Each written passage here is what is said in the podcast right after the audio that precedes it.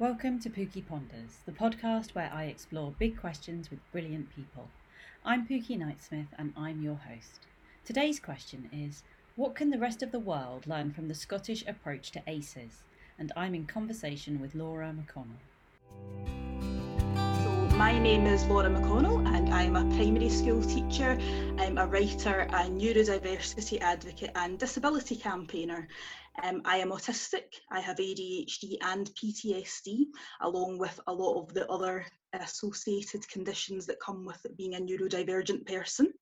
Um, I recently joined the, new, the development group of Disability Ed UK, which is um, linked to Women's Ed, BAME Ed, LGBT Ed, and our aim is to support disabled teachers um, and in their employment in the UK and also champion the, the rights of disabled teachers. But the reason I'm here speaking to you today is that back in January 2018, I founded the Edinburgh ACES Hub, which is part of a network of localised ACES groups across Scotland um, in different local authorities that um, grew out of the need for um, more conversation around the adverse childhood experiences study. And I, I had the opportunity to work with professionals from multiple fields and lots of different areas um, and be part of that ACES conversation that we've been having here. And it's really benefited my own practice, and I hope that um, will, it will benefit other people's practice to hear more about what we've been doing in Scotland. Wow, that was a really brilliant and succinct introduction. I love it. So, first of all, what are ACEs? Can you explain? So, ACEs, um, ACE is for Adverse Childhood Experiences, and it was born of a study that was carried out in America in 1998. So, um, it's, it's quite a long time ago, but obviously it does take a little bit of a time for research to come through and for research to be listened to and for it to be um, cha- um, ch- sort of champ- championed in different areas. And um, really, the ACES study came about because um, two doctors, Robert Anda and Vince Felitti, who were working separately in America on different topics. Robert Anda was interested in this, the sort of psychological reasons behind people's behaviours and um, particularly the reason why people um, smoke, um, why smoking was linked to depression and Vince Felitti was a, an obesity doctor in San Diego. Um, and they were both working separately. And Vince Felitti started to notice that his um, population in his obesity clinic who were all college graduates in the US. So they um, were educated people and they also had, and they were middle class Americans who had some money behind them, just simply couldn't lose weight. So, and they couldn't quite reason why these people who would understand the, the the messages of old of you eat less, you exercise more, um, and they also had the access to exercise and good dietary things, just couldn't lose weight. And he routinely started asking them questions about their childhood sexual experiences and found out that 55% of his patients actually had been sexually abused as a child. And he says in the film Resilience, which is a documentary made um, by James Redford, um, that he he, he, thought, why wouldn't I have been told this in medical school? If this was something that was a thing, I would have been told this in medical school. I would know about that. But he was so shocked by it. He spoke to a lot of his, you know, networking colleagues and was put in touch with Robert Anda, and they came together to um, to study um, a larger population, which it was 17,000 plus um, adults who were mostly middle class, mostly white college um, graduates in the US. And from their point of view, the reason that that was important was that they wanted the rest of the doctors who would read this study to be able to identify with the patients and say and, and say oh well i recognize those patients in my clinic and not try and say oh well you know that's a a problem for other populations, that's a problem for people who are living in inner cities, that's a problem for people who are of a different race or people who are living in poverty. So while the study is maybe not in terms of um, race and in terms of um, social socio-economic outcomes very balanced. There was a specific reason that for them that was a good group to study. And mm-hmm. once they asked all of them these 17,000 plus people a, a, lot of questions um, about their past about their childhood experiences about their experiences in the family home. They found out there was quite a significant amount of adversity um, in in their homes.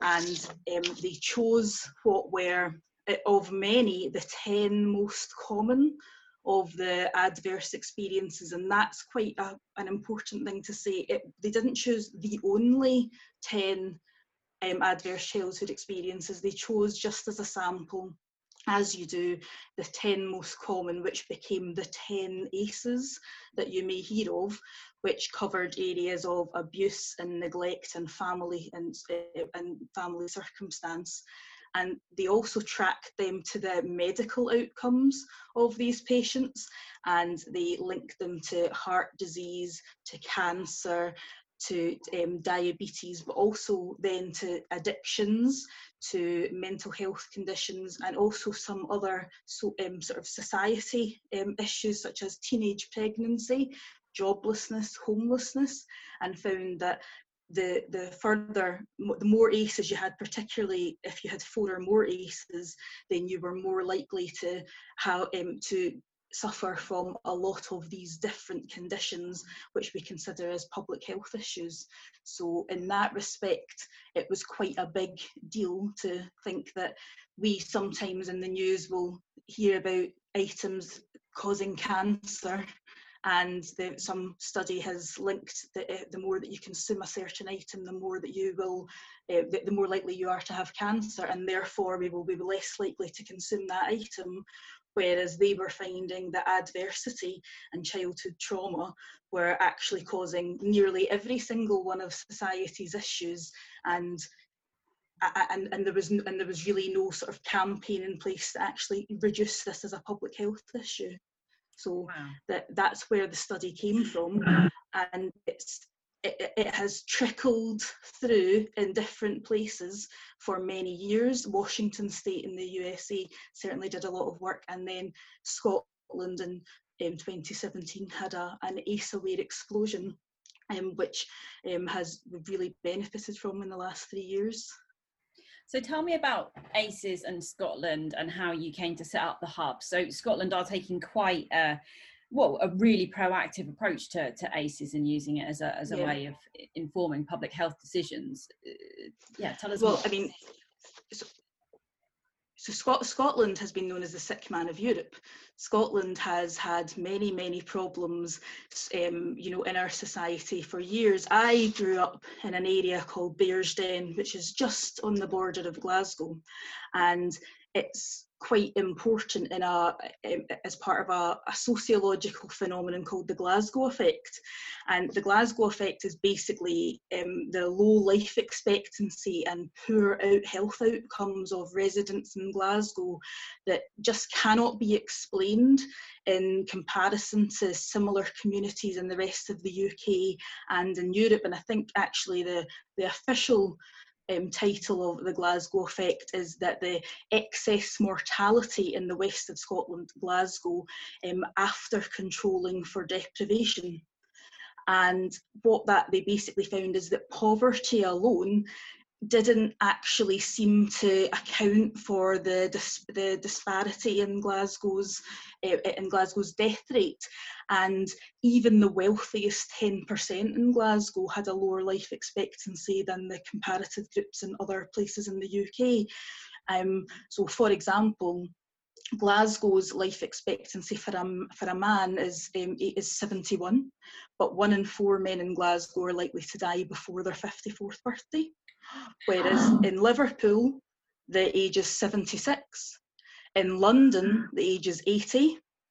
In the Gaza Strip in Palestine, the age is 73. So when you put those kind of comparative figures, in you know especially um, to kind of to shock you about that then it does it, it, it does hit home especially for someone who's um, from Glasgow and Bearsden is a is a more affluent area it sits just outside the Glasgow boundary in eastern Dunbartonshire and the, the age the life expectancy for a man in Bearsden is 82 but within one mile in Drumchapel, which and it really is within one mile. The age, the life expectancy is lowered by 12 years to 70. So the, these these sort of issues had always interested me, and they had always been a phenomenon in Scotland. They had always been something of interest. Uh, we, we knew that we had um, public health issues. We knew that, in, as I say, in Glasgow, we had this um, Glasgow effect. We've had issues historically with violence, with sectarianism, with drug, uh, with drug abuse, and I think that it, it, there has almost been a, a, a a, cre- a powder keg of issues that people wanted to solve and rather than waiting on the government solving it or waiting on people from above solving it different groups decided to do it themselves. And along the way while they were doing it themselves and working really well in their sector over time sectors then started to unite a bit more and started to learn more about what each other was doing. And then when the aces information came in, it has been used as a catalyst to start a conversation and an accessible conversation to many people. Um, the ACEs narrative isn't perfect, which we'll, we will probably get to, but it has provided a conversation that has allowed people to see the value in how our society links up and how the work of different sectors in our society link up. So that kind of started the backgrounds behind everything and allowed all of the, the, the movement to sort of move, to take place. And um, what was your aim when you set up the ACES Hub? Because you know that that study, that research, that's really interesting. But basically, it's telling us things are bleak if you've had these experiences. That this leads to poor outcomes. But what what do we do about that? Well, what uh, there was a, a, lovely lady called Tina Hendry who um, very sadly passed away in um, February this year. Tina Hendry was a former police officer of the um, um as part of the violence reduction unit. Um, she was a kinship carer. She was um, a truly amazing woman. And Tina Hendry started a Facebook forum along with another lady, Vicky Mulholland, who's a speech and language therapist, called the ACES Scotland Forum. And um, as Facebook groups um, do, they start to grow. At that time, there was a um, they, did a tour, um, Tina Hendry, um, along with um, Suzanne Zeedyk, who is a developmental psychologist, did a tour of Scotland with the film Resilience. And more and more people started to join. And as more and more people from different backgrounds, from different professional backgrounds, but also from non professional backgrounds, people who were just but just had lived experience of adversity and had lived experiences of trauma started to join together. And it was decided that wouldn't it be great if we all had local groups to speak to and we all had local people to talk to and talk about the different services and charities and groups going on in our area? Because just like in England and just like in other places in the UK there are lots of different groups doing really really good work but we don't always hear about each other. We're not always linked. Mm-hmm. So I put my hand up, I suppose, and said, well, I'll, I'll, I'll start the Edinburgh group. And we started this group, and really our aim was to have a multi-sector, multidisciplinary um, conversation and come together to learn what each groups were doing from be that criminal justice education, social care, healthcare, the third sector, but also to have people with lived experience involved and to come together through um, networking meetings, through special speaker events, um, through online materials and resources, and try to combine our experience and work together but also learn more from each other and then try to build capacity in what in our own services and what we were doing. And I was particularly keen that it wouldn't be a room full of people that would just come and talk about how terrible things were and um and oh and this is really bad and just have a conversation i really wanted there to be. What will we do moving forward? What action points will there be? And i know that all of the other groups that formed did the same. We didn't all do the same things. We we in different local authorities we all went, went our own way and um, kind of responded organically to the needs in the area but we shared that as well as a national network. And as that was shared, more people would hear either through us or they would hear through the ACES Scotland forum or they would hear through different groups about this conversation. And it's opened up much more of a, a, Scot- a Scotland-wide acknowledgement of there is a lot of trauma in our society, there's a lot of adversity in our society, how can we mitigate against this? But also at the same time, a lot of us um, who have this trauma, who have these ad- adverse experiences, are we're okay and we have survived and we are resilient people. And it might have taken us a while to get there but we've got we've got and we, and we might need support but it's not have just having these adverse experiences as, as, a child does not necessarily mean that you are destined for it doesn't mean that you're destined for a negative outcome i think that it's very important to remember that the study really was a medical study they wanted to know how these ad- adverse experiences would affect your likelihood of heart disease and cancers and diabetes. And that's really important because if we can stop adversity and trauma when children are young and then and then hopefully influence the fact that they won't get these sort of um, medical issues when they're older that's excellent but it doesn't mean that in terms of our experiences of um, you know ad- advancement in society that that, um, that those are stopped. So that was also an important part of our conversation as well, and um, to spread that with the with the ACES Hub. And that's one of the things that I've seen a lot of is this move towards kind of screening and scoring um, using ACEs. And I'd love to hear a little bit about your, your thoughts on that, whether that's a good idea, a bad idea, what are the pros and cons? I, um, a very, very bad idea, quite frankly. Um, and I, I, I, can't, I, can't, I can't be any more delicate about it than that. At the beginning, when um, the ACE, the ACES study kind of this this ACES explosion happened in Scotland, people were watching resilience they were watching they were going to different events and hearing things and think and they thought this is the right thing to do because that's what the doctors in the film are showing us doing. And if we are able to do that then somehow we put in some interventions and then that will help things. And i think it was lost somewhere in translation that it was a medical study. And in fact mm-hmm. dr nadine burke harris who is in the film um, and she's now the um, she, she's now the top doctor in California. She is even seen giving an ACEs study out to a patient and a patient's mother, and the mother fills it in, but the but Nadine Burke Harris doesn't even need to know which ACEs are on. She just she's just looking for the score because as a paediatrician, as a doctor, she then wants to be able to give advice and to monitor the medical outcomes. But that was somewhere lost in translation, and unfortunately, I do know that schools here and some services decided that I, they decided in good faith because everybody that works in the public sector ultimately really wants to do the right thing and they really want to help the people that they work with and possibly weren't given the guidance from above to show that this wasn't a good idea but i know that places did ace score children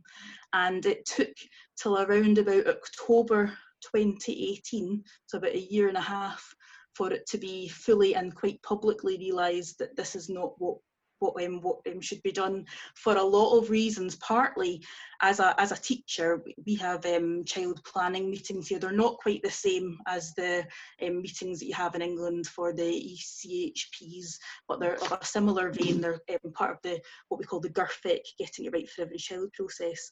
And I can know a family really, really well, and I can know children really well. I can know their parents outside of school, but I can never know what goes on in a household and it's not my place to presume or judge what goes on in a household. So for um, for me um, or any school staff to, to ACE score children, there's quite a lot of questionable ethics there. Um, firstly, the, the, do, um, do you engage the parents with it and do the parents know why that you are um, ACE scoring them? do they know that it's actually not uh, not linked to education and do they know that it's really linked to medical outcomes which i don't need to know as a teacher the original ACEs study was for adults and it was a reflective tool for adults. It was never for children and it was never designed to be done to someone. It was a reflective tool, so therefore it doesn't translate into education either. And also, why? Why are we? Why are we doing this? We the are, are we doing it so that if a child has you know four or more ACEs in education are we, in, are we going to put in an intervention there can be children who have five ACEs and it turns out that they have a really supportive family structure. They were able to access therapy. They were maybe shielded from some of the effects of the adversity, and then and they go on to um, have to not have as many of the they, they, may don't they maybe don't have any trauma associated with those and then there can be a child who has one ace and who is absolutely traumatized and nobody knows that they have that one ace. And do we take the child that has four because we've quantified that and say we need to give them support? Or do we take the child who has one who um, and then say well you have less aces so we, we're not going to support you less. So it really it isn't an appropriate educational tool. But at the same time I, I, I can see why some schools and some maybe school leaders did think that it was the thing to do because you want to do well in education. We're full of initiatives.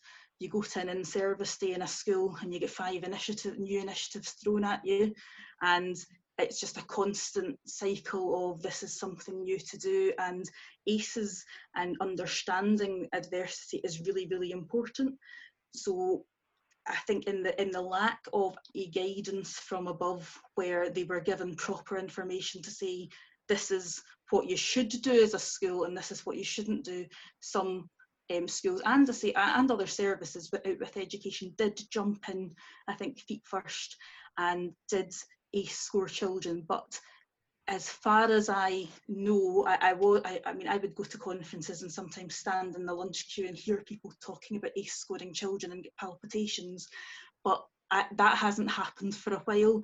And I think that there has been such a, a big online narrative. There's been um, more local authority and uh, sharing of that. That's not an appropriate thing to do, and we've learned from that. So I think that in terms of what can the world learn from the Scottish approach to ACEs is that if you are a school, if you're a service starting your ACEs journey, you don't need to be ACE scoring your, your you don't need to be ACE scoring the users, the children. You just need to have an acknowledgement that there will be people in your service that have adversity in their life and you can't quantify it and you also can't quantify how they've experienced that adversity either but just to be aware of that and be aware of that's how you um, you, you would um, be, trauma informed and um, and um, influence your service. And is that scoring, that profiling useful in any other sense? So, for example, um, you know, would it be helpful for an area, if you're looking at it from a kind of public health perspective, to have a bit of an understanding that within this given area that we have a higher prevalence of some ACEs than others, for example? Does that help to inform our thinking or not really? Well, without being from a public health background, and if anybody from that background were to disagree with me, I would absolutely accept that. But I would think so, yes. Um, the ACEs study itself gave an impression of this one particular community. And while, as I said at, the beginning, it wasn't a particularly balanced community, um, but that suited their study at the time in the context of where they were in America because they wanted that they wanted to be believed by all communities. Um, Nadine Burke Harris says that doctors in her community who she made at Bayview Hunters Point, which was a predominantly black community, she, they already knew this. It was just that they didn't quite mm. have the, the scientific data, whereas doctors um, that served mostly um, upper middle class white patients in America would have thought, well, this isn't a problem for us. Whereas the ACEs study managed to show that actually that it trans ACEs transcend, you know, socioeconomic status and race. So I think that in ter- if you as a public health approach then it would certainly be useful because actually one of the the the, um, the statistics in resilience is that there's three trillion dollars a year spent on the U.S. healthcare system, but only five percent is spent on preventative medicine. Now, I don't know what our comparative figure is in NHS Scotland, what our comparative figure is in, um, in NHS England, but I would imagine from my knowing from my own personal experiences and knowing from just the um, d- different groups that I'm involved with, that the NHS does spend less on the preventative approaches, the therapeutic approaches, part um, partly because it's it, sometimes it's cheaper to um, give out medication. It's sometimes cheaper for um, to not use um, therapeutic approaches. So that's why I think that having that that as a study, having a ACEs score from a public health per- perspective would be very useful data because it would also help you plan your future health services. If you know that there are a certain amount of people in your population that have four or more ACEs, and you know that four or more ACEs is, is um, to, um, you're twice as likely to have um, heart disease, then you're going to be able to direct your future planning for you for the health services.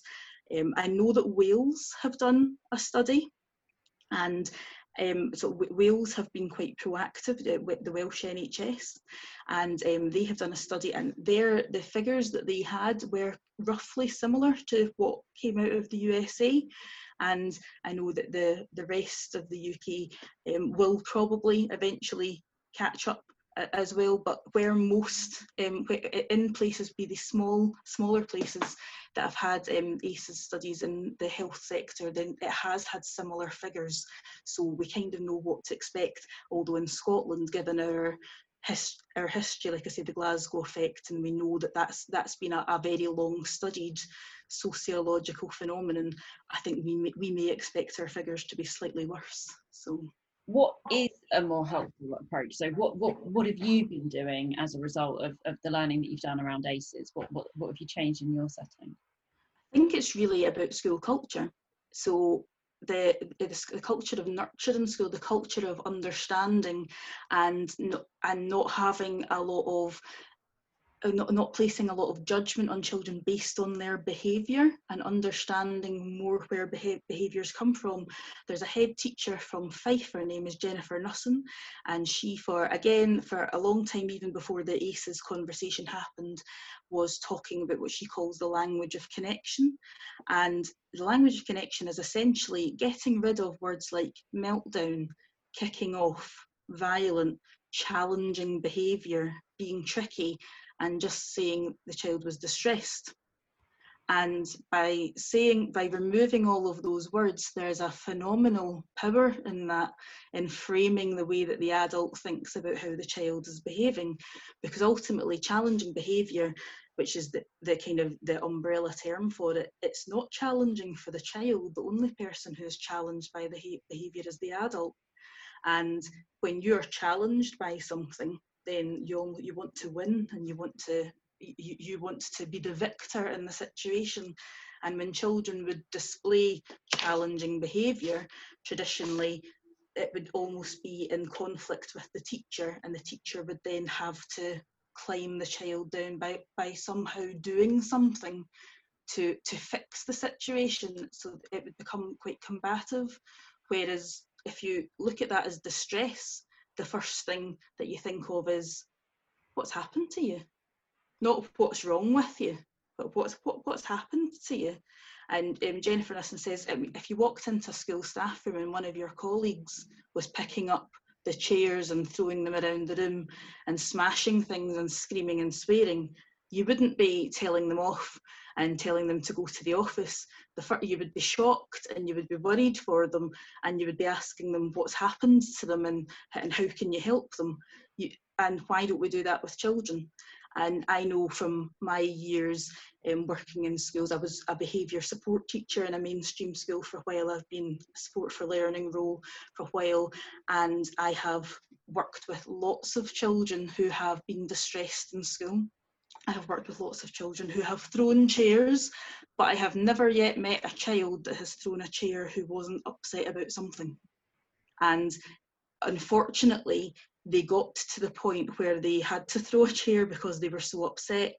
And what we have realised is that we need to understand where understand them way way earlier understand when they're starting to get um, distressed how we can fit how we can modify our own behaviour paul dix has an excellent book called when the adults change everything changes and um, I, th- I, think every teacher in Scotland has read that book, and if they haven't, then they've, prob- they've probably got it um, ready to read.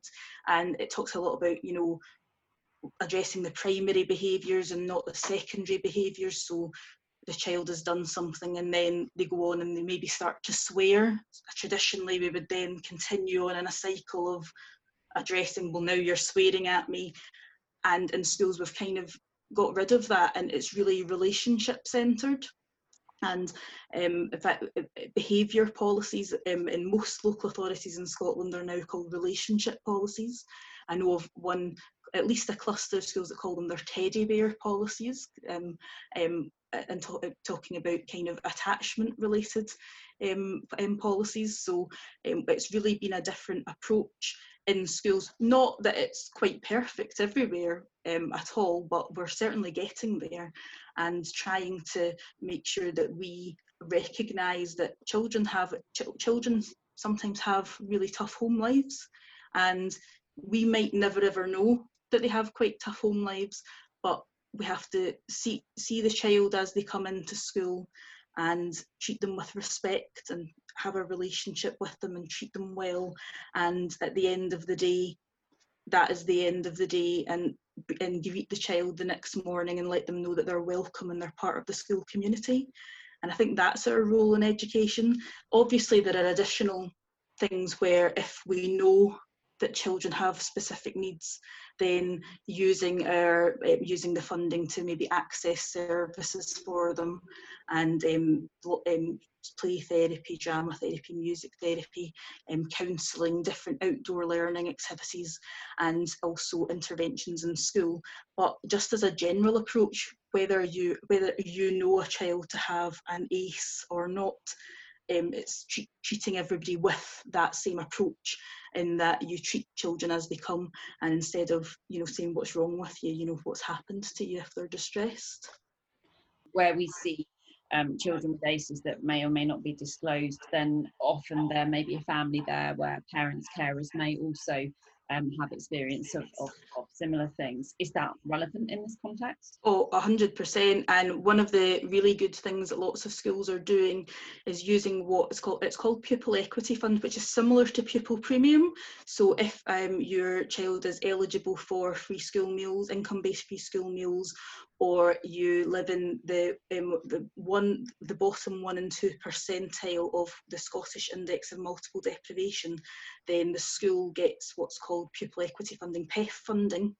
And also there are some schools which are called attainment challenge schools which get additional money to um, close the poverty related attainment gap and a lot of schools um, what one that I've worked in until um, June there and others have um, employed family workers who are from maybe um, they're not education um, specialists they come from community work they come from community education backgrounds youth work mm-hmm. um, and they work with the family to, um, to because a lot of parents have really bad experiences of school in fact lots of generations of families have really bad experiences of school and that and they think of school and when the teacher calls them as they're going to get into trouble and they're going to come to school and they're going to get um, told off for something their child has done and it it, it, it can uh, they don't want to engage.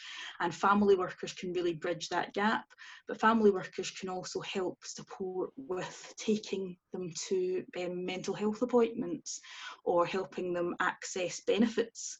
And in fact i know that there was a there was a doctor's surgery actually in an area called Parkhead in Glasgow, which is a in the east end of Glasgow, and one of the most um, deprived areas in the UK. And they put a benefits advisor in their surgery, and I think that benefits advisor in a year helped um, the the patients get over £200,000 worth of missed benefits and the, the doctor's surgery found that their appointments dropped because their patients were um, less stress. Their patients had more access to funding.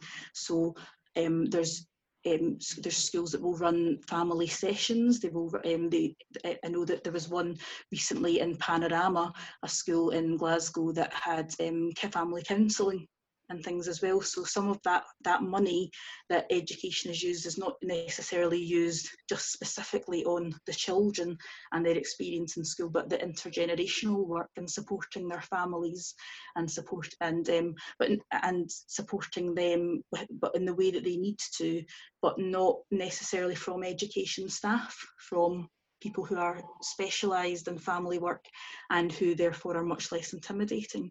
So that is very important. And parental and being a partner with the parents is very important. One one issue with ACEs actually can sometimes be that it's very parent critical and very mother critical. I feel um, when you look at the ten ACEs, when you look at um, other ACEs, and there's and you think of oh that child's got five aces that child has six aces and we need to improve we need to improve on that. There's often a lot of judgment about how that child then got to to there and that's because of the circumstances that have gone on in their home. And more often than not it is um, the mother is the caregiver although that's not universal. And i know that from having spoken in a number of um, panels to, um, after the film resilience parents have been quite on edge thinking this is just another judgment in us. I'm being told that my child has all of these experiences because of things i can't help because i've because i have a mental illness because my partner has gone to jail because i was my partner um, you know i was a victim of domestic violence. And a lot of these things are things that parents can't control. So i think work also having that non-judgmental attitude and not and, and not giving parents a hard time for the ACEs that their children might experience because when parents have really good support networks around them then they are a, better able to be really supportive of their child as well and then we know that that mitigates against the ACEs and builds better resilience in children. So certainly intergenerational work is really important and I know that lots of schools here have used their funding in that way which is um, I'm not sure how pupil premium you know policy is and how they can use that but it's certainly something that has been proven to be very beneficial here. Anecdotally having spoken to lots of schools during uh, covid and lockdown um, then i've spoken to many schools where actually those relationships with with families have improved out of necessity where schools have been fulfilling basic functions around you know providing families with with food or access to, to various sort of services and support and that um, actually there's been it's been very very positive in, in in many cases and i hope that that'll be the beginning of something rather than a temporary yeah. um, a temporary thing um, one thing I was really keen to talk to you about, Laura, was um, the relationship between um, sort of ADHD and autism, and then sort of trauma and PTSD slash ACEs, because that was something that you said was an area of sort of specific interest for you. So I wondered if you could talk to us a little bit about that. Yeah, so one of the, I suppose, the disadvantages really of the ACEs um, explosion in Scotland has been a, a, bit of a misunderstanding around the relationship between trauma and ADHD, and it, it's based around a comment that Nadine Burke Harris made in, in her film and also made in a TED talk, where she said that children were coming to her clinic um, to be assessed for ADHD and she found that it wasn't ADHD that they had, it was trauma. And f- for some reason, that has been translated in Scotland by many people, and it's no exaggeration to say that this is by many people to say that um, ADHD is actually misdiagnosed trauma.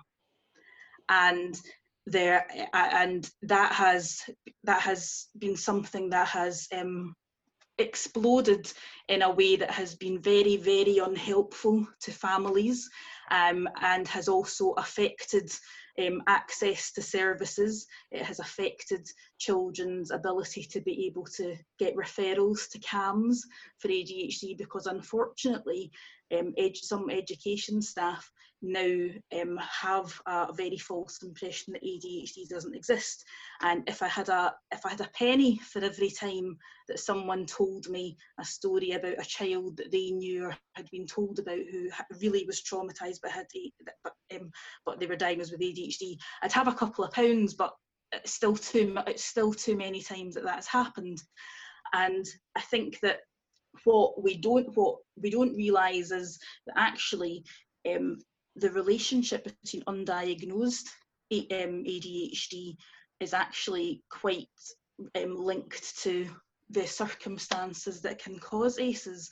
So those adults, um, but I was diagnosed as an adult um, with ADHD myself, adults who are undiagnosed with ADHD are more likely to have mental health issues, are more likely to have had eating disorders in the past, are, um, are more likely to have a school failure, um, have substance abuse issues, are certainly more likely to be imprisoned. In fact, the population of the UK sits at around about 3 to 5% prevalence for ADHD, but in prisons it's 25%, and in fact in young offenders it's 30%. So um, a lot of that might it's to do with impul- impulsive behaviour, I suppose. To, um, to uh, obviously there's a lot more to it than that, but impulsive behaviour, I suppose, um, does play a part in that. Um, adults who have undiagnosed ADHD are more likely to have had multiple sexual partners, to have had failed relationships, to have um, be, um, to, to be homeless and when you look at a lot of the factors that can then cause ACEs, adults who have undiagnosed ADHD, um, obviously not all of us, but adults who have, um, who have undiagnosed ADHD are more likely to have a lot of the factors hitting them that can then not only cause traumatic experiences for themselves but also um, affect their children uh, um, adversely. And I think that rather than dismissing the because Nadine Burke Harris is a paediatrician. She's not a neuroscientist or a psychiatrist.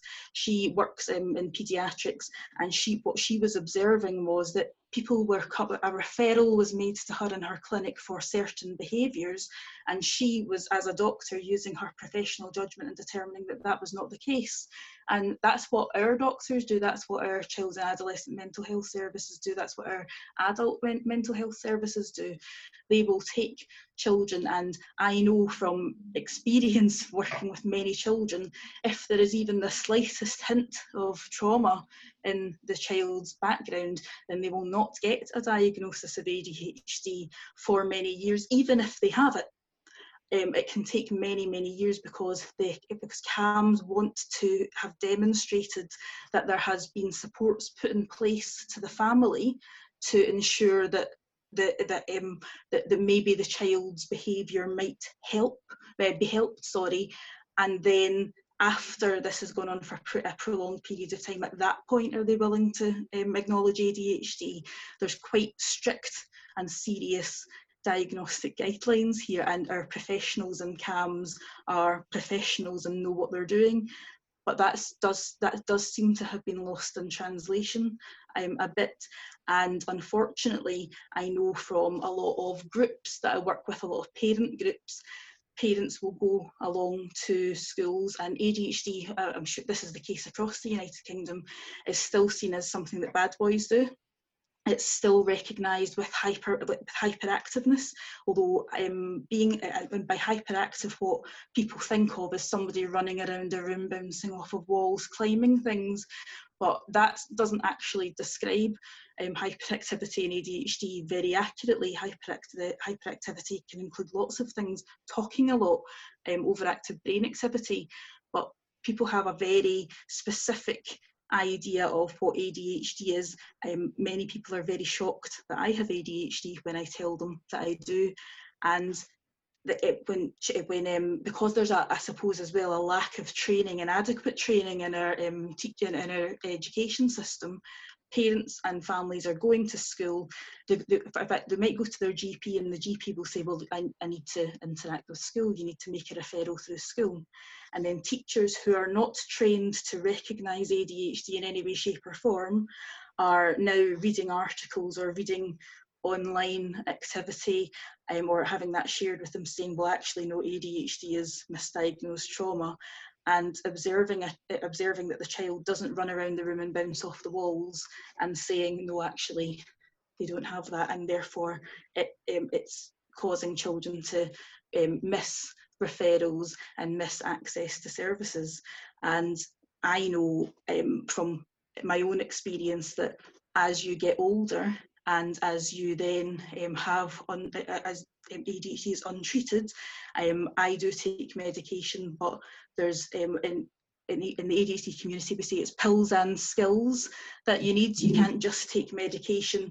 You also have to have strategies in order to help you. They aren't magic pills that make your life better. They just give you the ability to help make your life better if you are missing all of those skills and also missing maybe medication to be able to access that, then you are more likely to end up in situations which will then um, cause it, which will then, as a series of events, cause trauma to occur, which can then have an impact on children and have this cyclical adverse childhood experiences effect. So one thing I think, I suppose, as well, if we were to learn from the Scottish approach to ACEs, is to not step out of our lane, I suppose, in education, and to know that we are teachers and we are um, and our expertise lies in the curriculum and pedagogy and working with children, but we need to listen to our speech and language therapists and occupational therapists and CAMHS and our educational psychologists and all of the other experts who come in and they complement what we do. And they and their input is really valid. And rather than us stepping out of our lane and imposing our judgment. We need to, to trust in those other expertise, uh, those other experts, and know that they're doing their job properly. What are the things you think we can all be doing to, to kind of support? Because it feels like, if I'm understanding correctly, that maybe there's not um, the need here to be thinking about every individual child and what's their ACE score and so on and so forth. But there might be general approaches that we can take that might you know support a child who has experienced ACEs or who might have issues intergenerational issues here but might also support the next child too. Often there are some universal approaches aren't there that, that will help our most vulnerable children but also help everyone. I mean what, what do you think we need to be doing there? You talked before about relationships and and, and reapproaching behavior but what else would you think we should be doing I think it is really about a cultural policy in a school, and relationships and behaviours are certainly very much a part of that. But also, there's a lot of um, punishment policies, um, isolation booths, um, exclusion policies. Um, children with uniforms, um, children coming to school and then being penalised because they've not got the correct item, item of uniform on, but those children might have had to get up out of bed themselves that morning and find their uniform, which might not have been washed from um, a laundry basket, and it might not have all been there because maybe their parent is unable to um, to be able to um, wash that for them and be able to keep that up for them. And that's not a judgment of the parent. That's a parent that needs our support support. And the child then comes into school having tried their best and maybe is slightly late. And the first thing that happens to them is that they're told off and they and they and something negative happens. And then maybe they're told off because of their uniform. And then there could be children sitting in a classroom and they are fidgeting or they're talking and they're sent out and they're sent to isolation booths. It's just that these sort of negative um, sort of interactions with children um, can really, really diminish their relationship with schools. And um, I'm probably going to misquote her very badly, and I do apologise for this because her quote was really great. But Suzanne Zeedyk said uh, there was a, a, conference we had in Edinburgh, the Portobello Learning Festival, and one of Suzanne Zeedyk's opening comments was that was that children, um, the second place that children um, come to for kindness is school unless they don't get it there. And I, I think I have misquoted her, but the, the point is that when if a child is living in their family environment and they're not necessarily getting kindness and support for whatever reason that they come to school to get that and if we as a school are not providing that for every child and not welcoming them and making them feel part of our community then what then what is the point of then they're not going to achieve they're not going to attain they're not going to um, achieve the exam results that we want to. Their education isn't going to be improved if they don't want to be in the building. So i think that that it's changing our culture of school respecting children as respecting children as human beings and not speaking to them in a controlling manner. And um, also just acknowledging them. There are many, many quiet children and um, teachers who would listen would identify with this that when you get to the end of the school year and you're writing their school reports, you think, I've not got as much to say about this child a bit as everyone else because they're quite quiet and you realise I should have interacted with them more, I should have gone and spoken to them more. And there's so many children that can come into into school and blend in and maybe not be spoken to for an entire day. But what if they're not getting spoken to at home as well?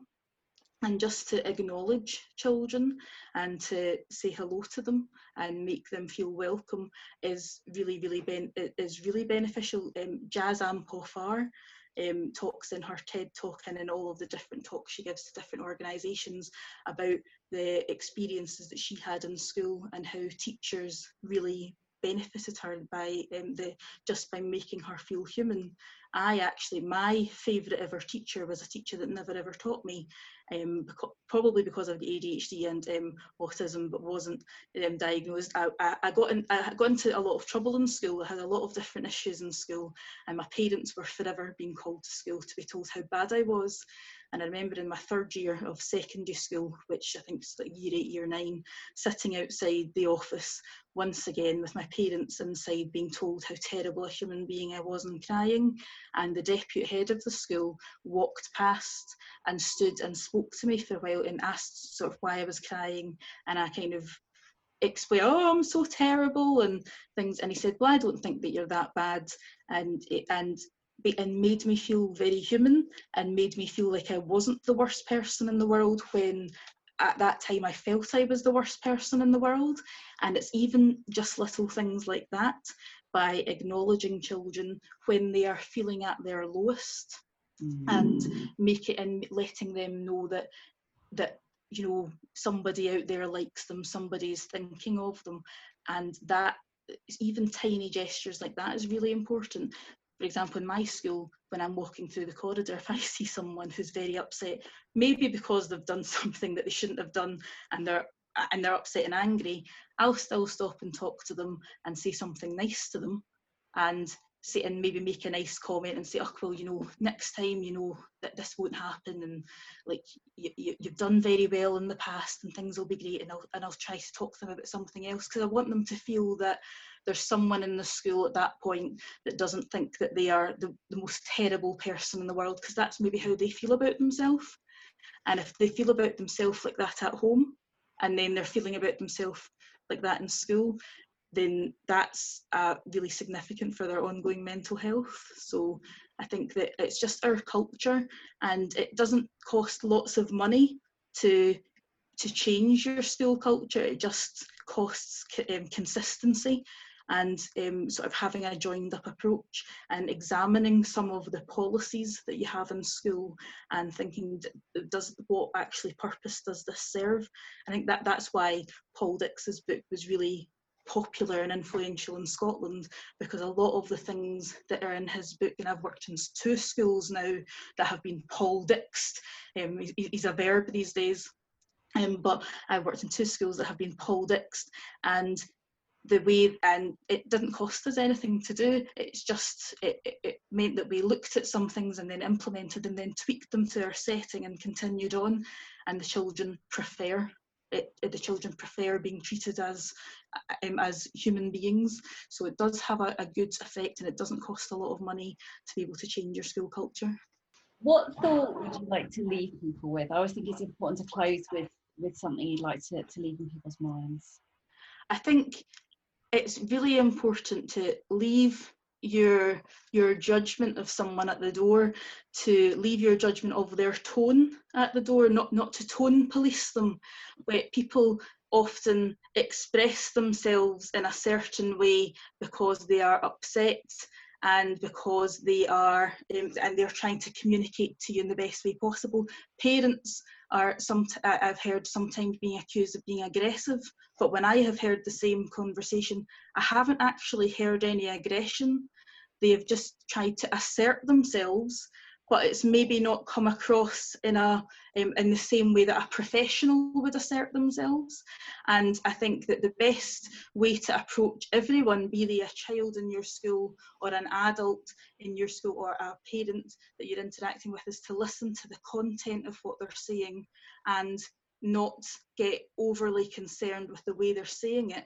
And rather than thinking what's wrong with you? think well what's happened to you that has that, that, um, that has caused this? And how can I help? And is this person distressed? rather than thinking this person is being challenging to me. I'm going to put up a barrier and trying to win this interaction. But take just taking that step back. And nobody's perfect.